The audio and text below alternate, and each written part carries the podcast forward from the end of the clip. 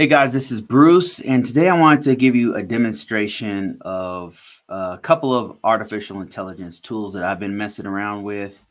Um, one of the biggest questions I get is, do I think that AI will replace cybersecurity?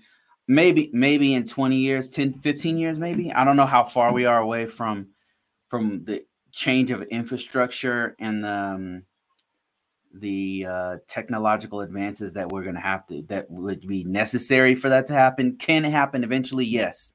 Absolutely eventually it can happen. I mean it's it's terrifying but um i think eventually it could take all jobs to be honest i mean well i should say that it, jobs will be different i should say.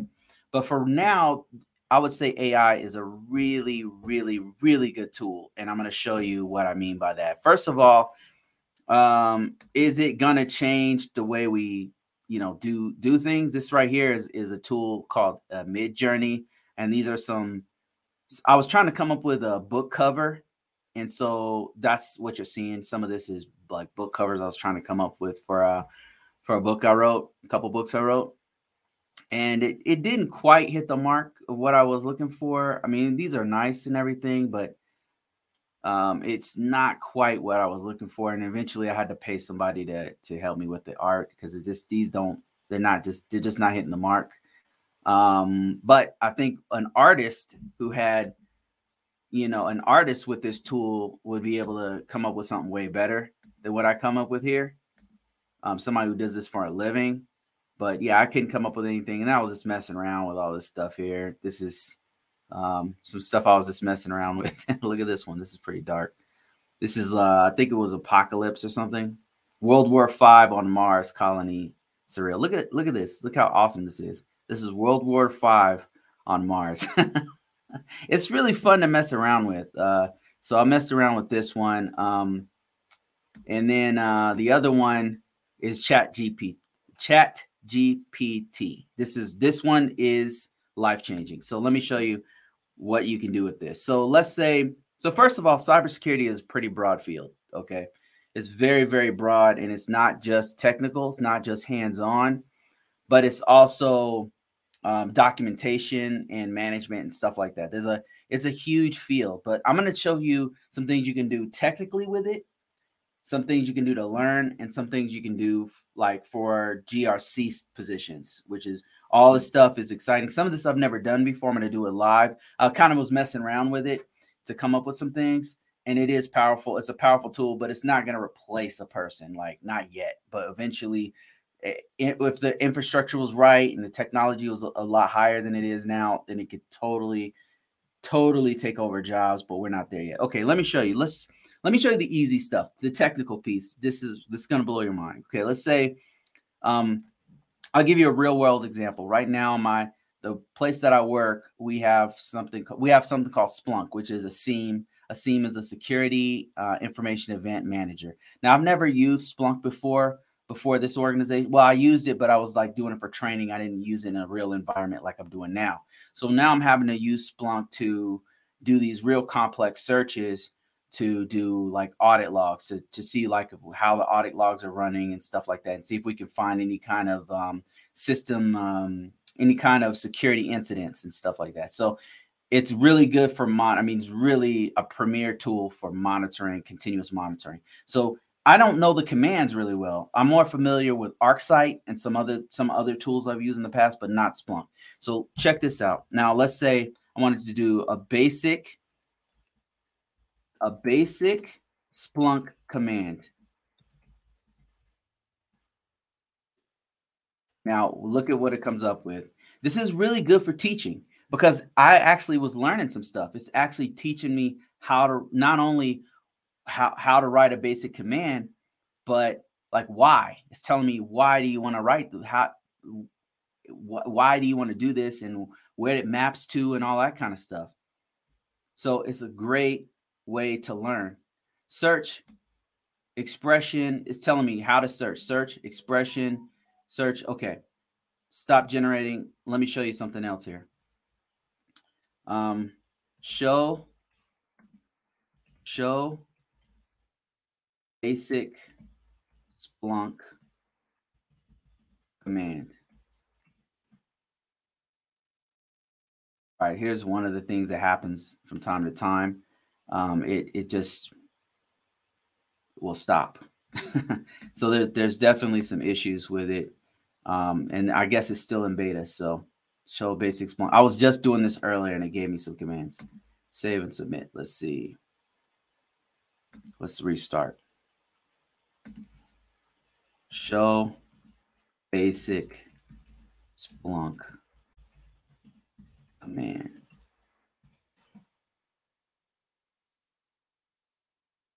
So earlier I had to do a basic Splunk command and then I actually typed it into a, a system and it worked. This is just telling me how to do it. Okay, now check this out. Let's get more specific. Um, show create Splunk. Um, create. Let's see. Let's let's. What if we were looking for an anomaly?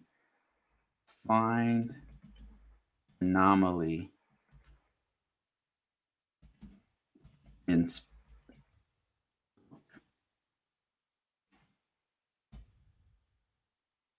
This is telling me how to actually write it, how what's going on, how to search. Okay, let's for before I go any further. Here are some basic Splunk commands that you can use to search and analyze data on Splunk. Okay, search, search, and then search underscore term. Um, this command is used to search for specific uh, terms in data. Field extraction, extract field name, and then put regedit code. This command is used to extract. So this is kind of like a man page, like a manual page that you would do um, in in um, Unix, or or I think you could even do this in Splunk. Um, time time range. It's telling you how to do time ranges. It's telling you how to sort using using a very basic uh, regedit command uh, in ascending order or descending order.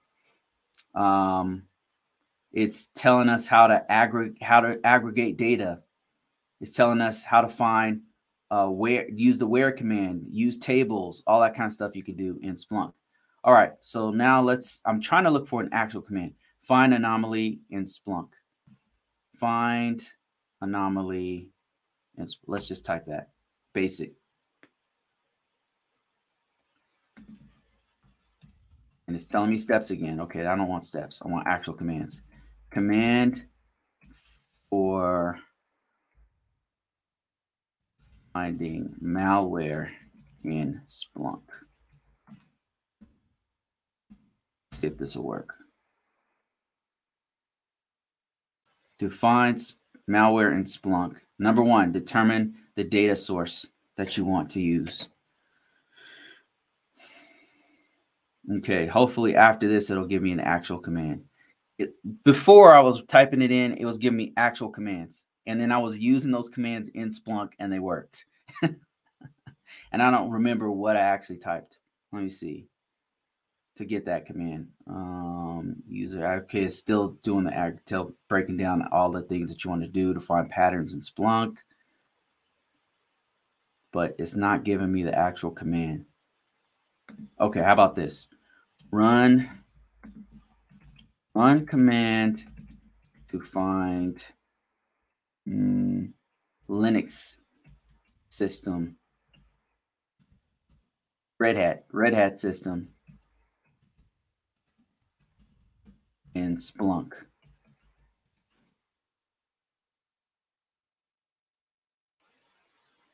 If I wanted to find a Red Hat system, let's say I had Windows systems, I had Mac OS systems and I had Red Hat systems, how would I go about finding that in a using a Splunk command? That's what I'm trying to figure out. This thing is a little bit clunky still because it's still in beta, but I'm definitely seeing the power of it. I'm I see why Microsoft and Google and uh, Baidu and all these other companies are trying to jump on the the bandwagon to get this done is because this thing is super powerful. It's almost taking, it's almost searching itself. It's conducting the searches for you, compiling all the information you need into um, something that's something that you can use immediately. And so here's the command right here. Let's see. Yeah, here we go right there. Look at this. You can actually copy this code here and put it in your system. It's a great way to learn and it's a great way for you to actually use it. I mean, this is really, really good. Yeah, this is right because the source, the source type is a syslog. Linux systems use a syslog. Um, they use syslog, so that's that. That would be a way to sort it right there against um, most Windows systems. So that that's right. That's the command right there. There it is. Very very powerful. Now, the more specific you get with these commands, the more it can do for you. So if you were a little bit further along than I am, you could probably come up with way more, you know, better searches than what I'm doing here. Because this is super simple, simplified stuff. But let's say you wanted to find a specific malware and you knew the code of that malware. You knew what's what's going to show up. You can you could type, "Hey, so find this string uh find this string in Splunk." Com- command create a command to find this particular string in Splunk, and you know that string is attached to a hash that's attached to a certain malware, you could do that. So there's so many different things you can do with uh, with Chat GPT.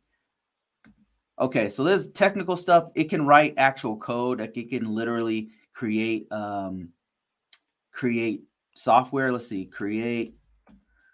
Um, let me see. A mobile app. I've seen somebody do this before for sorting jobs. Let's see what it does.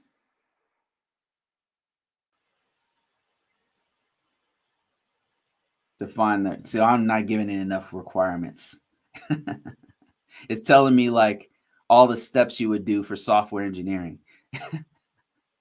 Very interesting. Oh, you got to find out if it's iOS. I didn't specify if it's iOS or Android or not.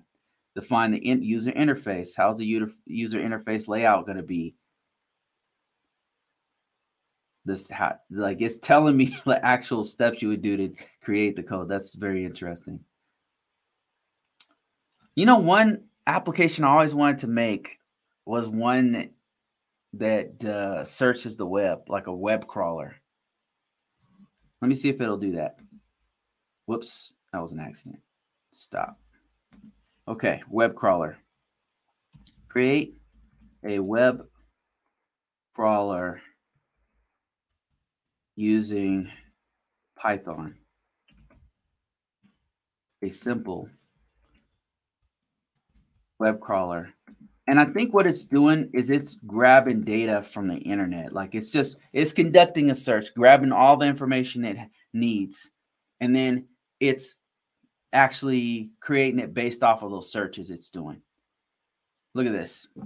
I always wanted to make a web crawler. Like there's been a couple times when a web crawler would have been really, really great for me to use, and so here's here's one that's being written right here in Python. I don't know if this would work. I'd probably have to know some Python in order to get it to work properly because you know you're gonna have to know some stuff. But here, look at this. It's literally writing code. So if you want a technical breakdown, if you wanted to look for code discrepancies, I'm sure it could do that. Um, this is this is really amazing. But let's switch gears. Let's switch gears to GRC. This is like writing documentation. Let's say I wanted to, somebody asked me to write them, like they wanted to get a template for a vulnerability management um, policy. So watch this.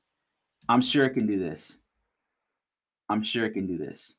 I wanted to write a vul generic I just want a generic one. Generic vulnerability. I could spell vulnerability management policy for a medium size organization.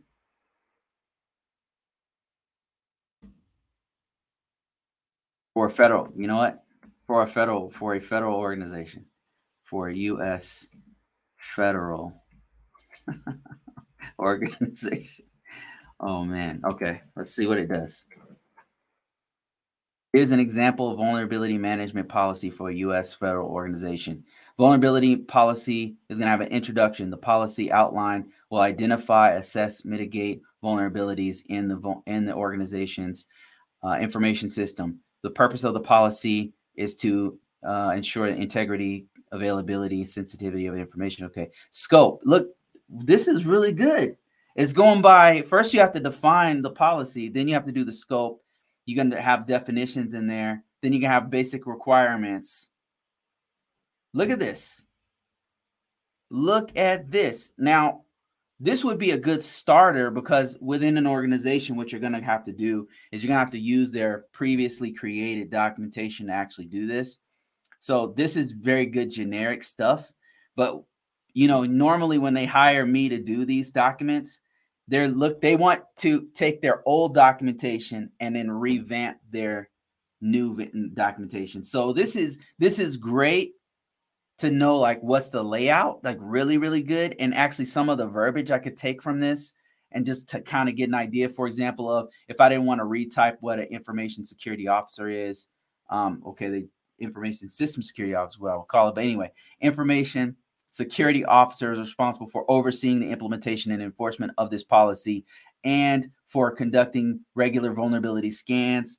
And so they might call it something different. So they might not call it an information security officer. They might call it a vulnerability management office, but that's neither here nor there. So you could use this as a template to help you to start off a document. This would be a good filler. And it's telling you like a breakdown of what things that you should see in a GRC policy for vulnerability management policy. Um, this is not bad. This tool is is highly it's a highly effective tool, I would say.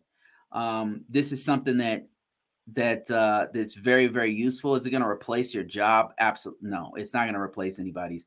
Not not cybersecurity. Not it's not there yet. Um, because cybersecurity a lot of times is you're, you're dealing with it's a pe- cybersecurity is a people problem.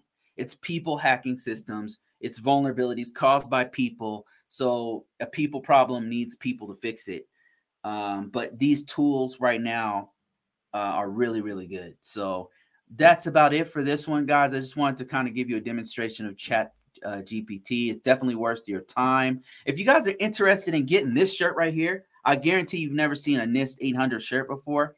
If you're interested in getting this shirt right here, I'm to put a link in the description below so where you can grab this. I'm doing more like uh, GRC type merch if you're interested. If not, it's cool.